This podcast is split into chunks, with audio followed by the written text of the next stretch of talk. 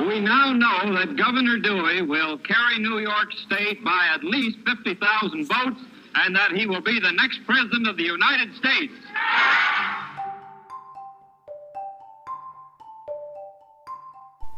In 1948, the Chicago Daily Tribune famously printed the erroneous headline, Dewey Defeats Truman.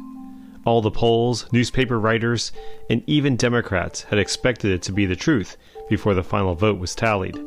However, tucked away in a small red stable in Richmond, Virginia, a horse disagreed. I'm Marc Hartzman, and you're listening to Lady Wonder, the Nostradamus of Horses, on Weird Historian.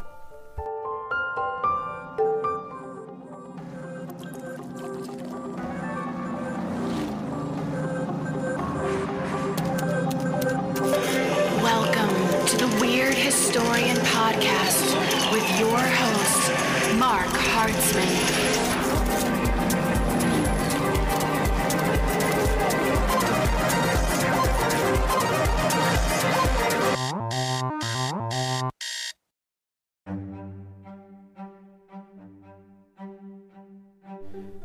Known as Lady Wonder, the mare's early prediction of Truman's victory was just one of many accurate prophecies made by this allegedly psychic animal.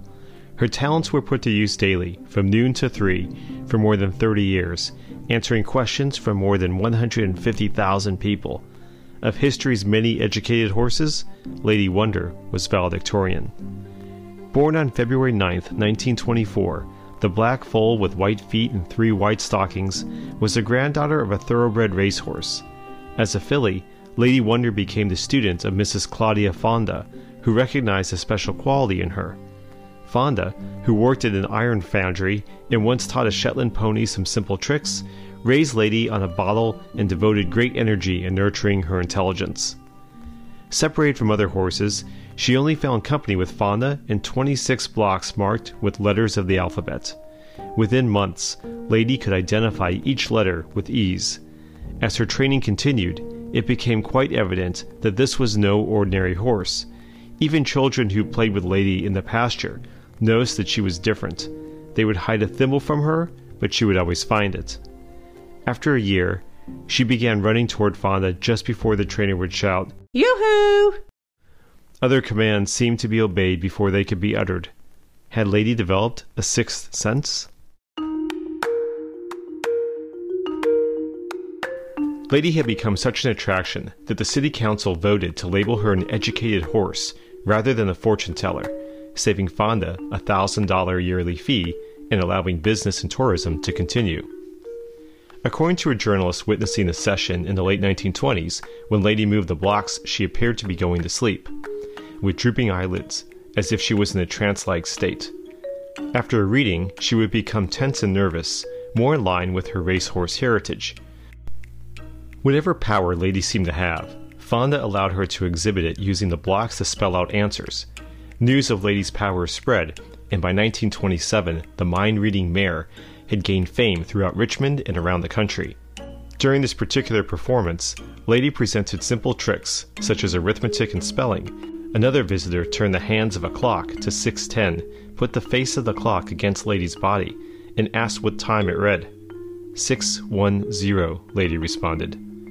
If there was a trick in the uncanny behavior of the animal, the mantle of Houdini had fallen on competent shoulders, the journalist wrote. Like a growing child, young lady outgrew the blocks, so Fonda had a special typewriter built, with snout sized keys. At each press, a letter popped up facing the audience. Fonda would rearrange the letters before each reading, adding another layer of difficulty to her feats. Demonstrated by educated horses before her, but she proved more extraordinary by accomplishing feats beyond the general knowledge. She read the date from a coin pulled from the pocket of a spectator when only he saw the face. If trickery were involved, this would make it that much more extraordinary.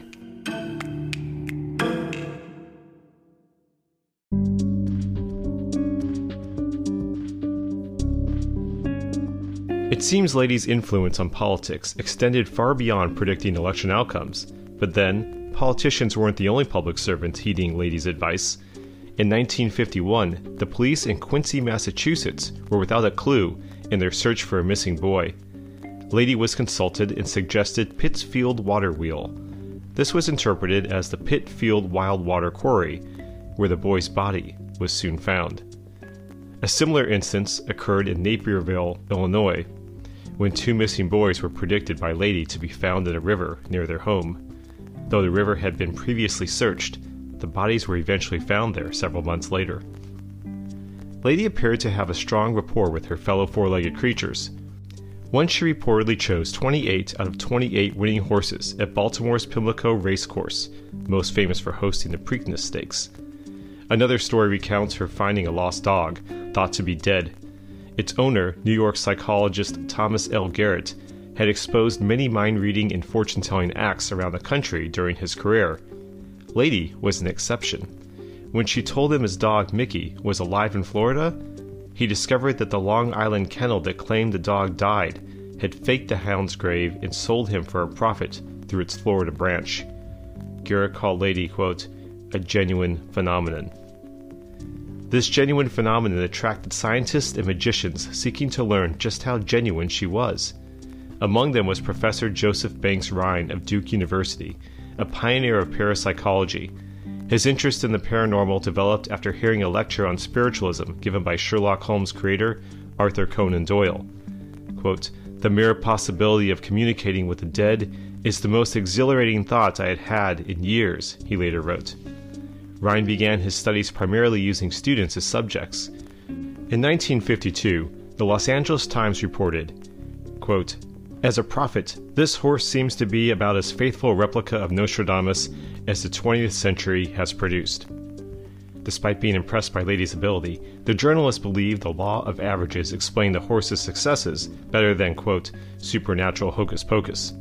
However, the journalist knew many preferred Hocus Pocus, and maybe a touch of abracadabra too. Her research revealed that Lady's notoriety had reached Capitol Hill. Quote, at least one senator who has an active voice in the shaping of our international politics allegedly consults Lady Wonder instead of his constituency before making a move. Eventually, he would invent the term extrasensory perception and found Duke's Parapsychology Lab, the Journal of Parapsychology, and the Foundation for Research on the Nature of Man.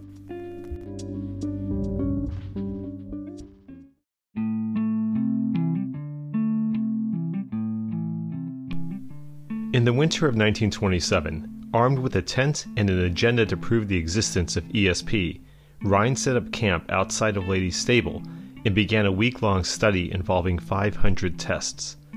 He began with simple tasks, asking, Can you spell boy? and what is the cube root of 27? All child's play, or filly's play, as it were. However, as the math became more difficult, Lady proved her fallibility by not knowing the cube root of 1728. In fairness, who does? Rhine increased the difficulty of his tests by blindfolding the horse, which quickly stripped away some of Lady's wonder, as she gave only four of eleven correct answers. When Fonda didn't know the answer, Lady was zero for five. What she knew, Lady could know. Despite the evidence Rhine collected, his published findings in the Journal of Abnormal and Social Psychology stated that Lady Wonder seemed responsive to telepathy and possessed a degree of psychic power. However, Rhine did conclude that she didn't possess independent thinking because she could only give a correct answer if someone else in the room knew the answer. Not one to believe in magic, Milbourne Christopher, one of America's foremost illusionists at the time, also looked into Lady's psychic powers. During a visit in 1956, calling himself John Banks, he asked Lady his name. Not seeing through the deception, Lady typed out B A N K S.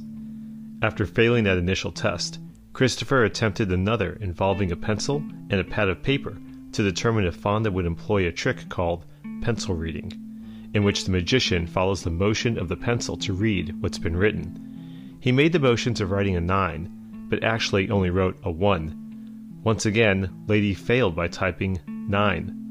Christopher believed that very subtle cues from the trainer were responsible for the phenomenon. While Christopher's conclusion seems the most rational, it doesn't explain the experience A.C. Griffith shares. I've read about past investigators, he says. They've simply missed the boat. Nor does it explain how Lady picked winning racehorses, predicted political victories, or found missing children. Lady was also said to be able to locate oil wells and forecast the stock market. Could Fonda have guessed accurately on a consistent basis, besting the law of averages?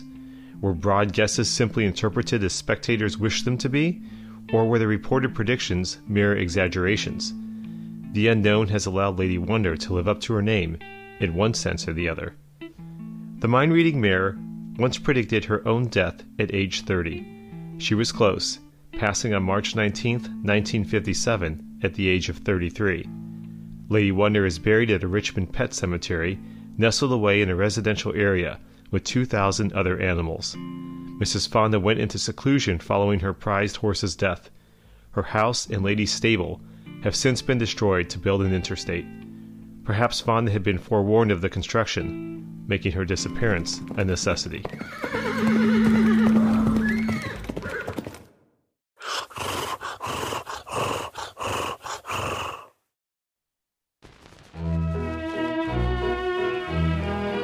The artwork for this podcast features a strange, screaming head of a hen, which dates back to the early 19th century.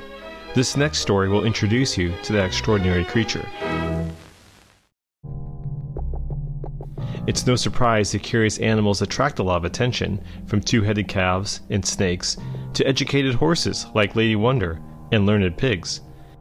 But in 1816, a Professor Fisher fawned over a hen with a human face, with perhaps greater detail and enthusiasm than any other animal oddity has received.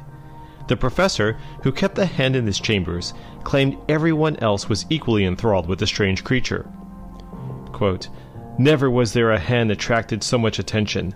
Never has any animal, even the most rare, so greatly excited the curiosity of the public as the hen with the human profile, which was found in the district of Belef in the government of Tula and sent to the Imperial University of Moscow by His Excellency the Civil Governor, Mr. Bogdanov, Fisher claimed in the Annals of Philosophy.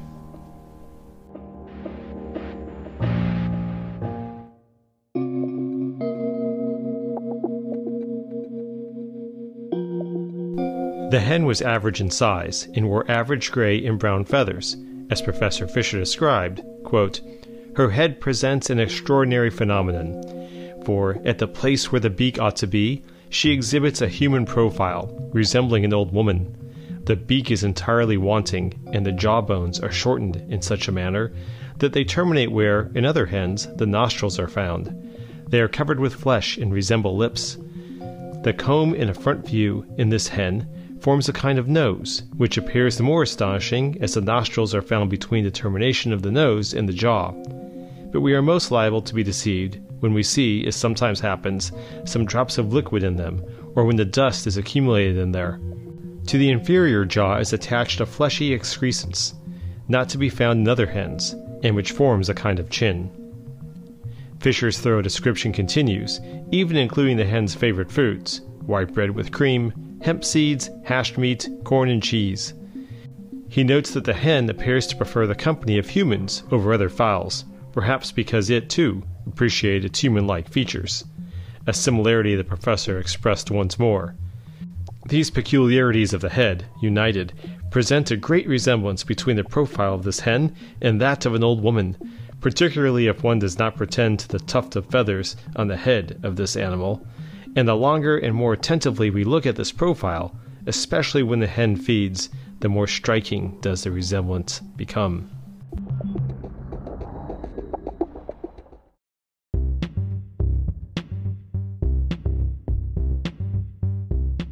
Fisher had the courtesy to answer questions he imagined the reader may have, ensuring all curiosities were satisfied.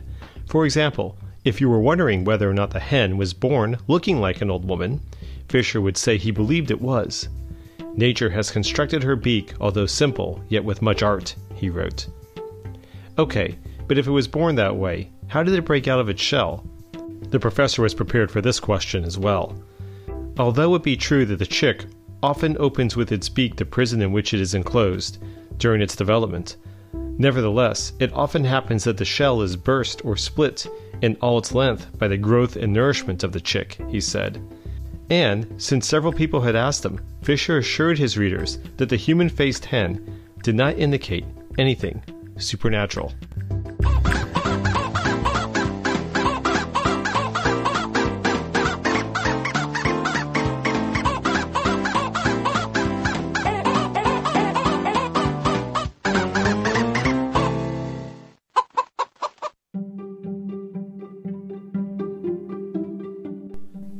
Thanks for listening. Weird Historian is brought to you by me, Marc Hartzman. The theme song was created by Steffi Copeland. This episode was edited and mixed by Igniter Media. For photos related to this episode's stories and other strange tales, check out my site, weirdhistorian.com, and follow at Weird Historian on Instagram. And if you like this podcast, tell your friends or people you want to be your friends. Until next time, have a weird day.